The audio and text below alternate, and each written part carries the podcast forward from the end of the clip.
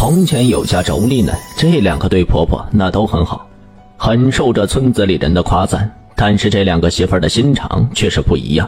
大媳妇儿忠厚老实，是个葫芦不会说成瓢，当面说一，背后不会说二的人，做人待物都是真心实意。二媳妇儿呢是巧舌如簧，会见风使舵，有人的时候事情争着做，无人的时候就把这事情推给这大媳妇儿。而人们却说二媳妇儿比大媳妇儿会做人，婆婆呢也是特别喜欢这个二媳妇儿。有天婆婆到地里去做活了，头晕摔了一跤，就站不起身。抬回家的时候就一直瘫倒在这床上。婆婆自此之后会吃不会动，但是二媳妇儿这口头上也是不嫌弃，可是端屎端尿、喂药、洗衣服这些事儿完全落在大媳妇儿的头上。一天，大媳妇儿见婆婆这精神是特别差，担心可能是病情加重，就对婆婆是问长问短。婆婆苦笑着说道：“其实啊，我早就想走了，但奈何这阎王爷又偏偏不收我。看着你们这又是忙活又是服侍我的，让娘这心里呀是不好过呢。娘，您老就不要放在心上。”我们这好手好脚的，多忙活忙活，那还自在呢。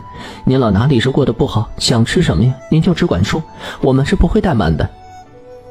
这一天，大媳妇呢，用帮人缝着衣服赚的工钱上街为着婆婆抓药。想到婆婆常年是瘫痪在床，受尽了这折磨，家里又是吃了今日愁明日，没买过一点像样的东西给这婆婆吃吃，心里呢也是觉得像是欠了这婆婆一个天大的恩情。一心一意就想给婆婆买些好吃食。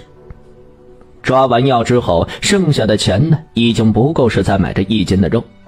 卖主听闻是要买去孝敬婆婆，就成了足足一斤给这大媳妇儿。大媳妇儿来的半路，一个放牛的小娃背着柴，一不小心摔倒在这路上。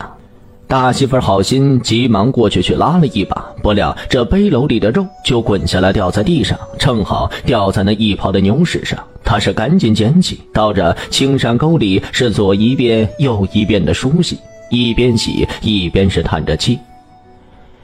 人穷起来，这处处都走背，买斤肉给这老娘吃，都不能好好的拿到这家里。想着想着，这大儿媳的眼泪就簌簌的落下来。回到家里，想想这一斤肉，婆婆一个人要吃上几顿，这才能够吃完，就把这砧板呢抬到这桌上。把肉剁成细碎蒸熟，让婆婆每顿是吃上一块。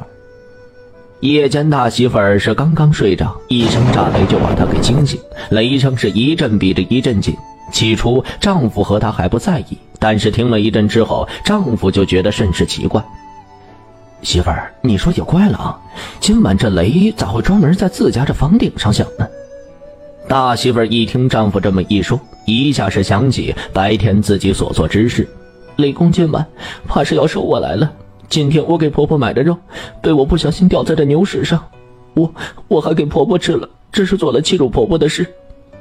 说完这句话，大媳妇儿就忍不住的是痛哭了起来。她又嘱咐着丈夫：“我死后你要好好侍奉婆婆，要不然老天也是不会饶过的。”说完，大媳妇儿就穿好这衣服，走到这窗户前，把这右手啊就伸到这窗外。雷神公公，是小女子做了欺辱婆婆之事，天理难容，请雷公惩罚我，死而无怨。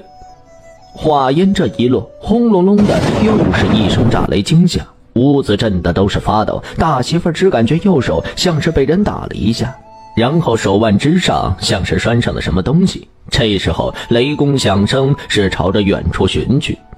大媳妇觉得很是奇怪，心想：雷公咋不打我呢？会不会这是警告一下，警告下次千万不能再犯，今后切莫做这伤天害理之事。大媳妇把这手缩回来一摸呢，哎，这手腕上咋会套了两只镯子呢？忙是点灯一看，这两口子都是一呆，原来他的手腕上多了两只金子做的镯子。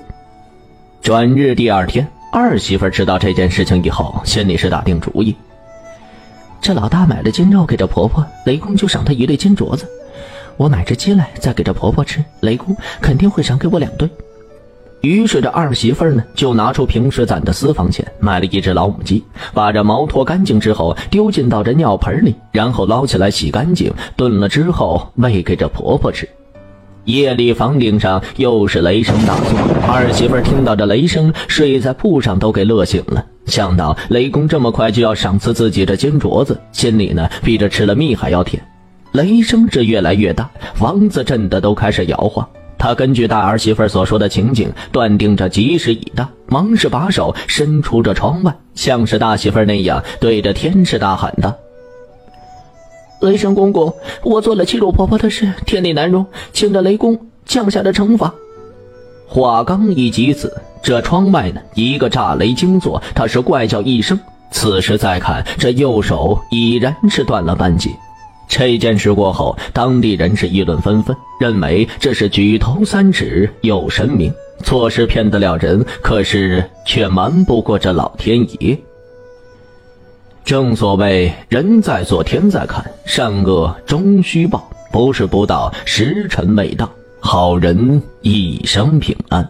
想继续收听下一集的，那就点个关注吧。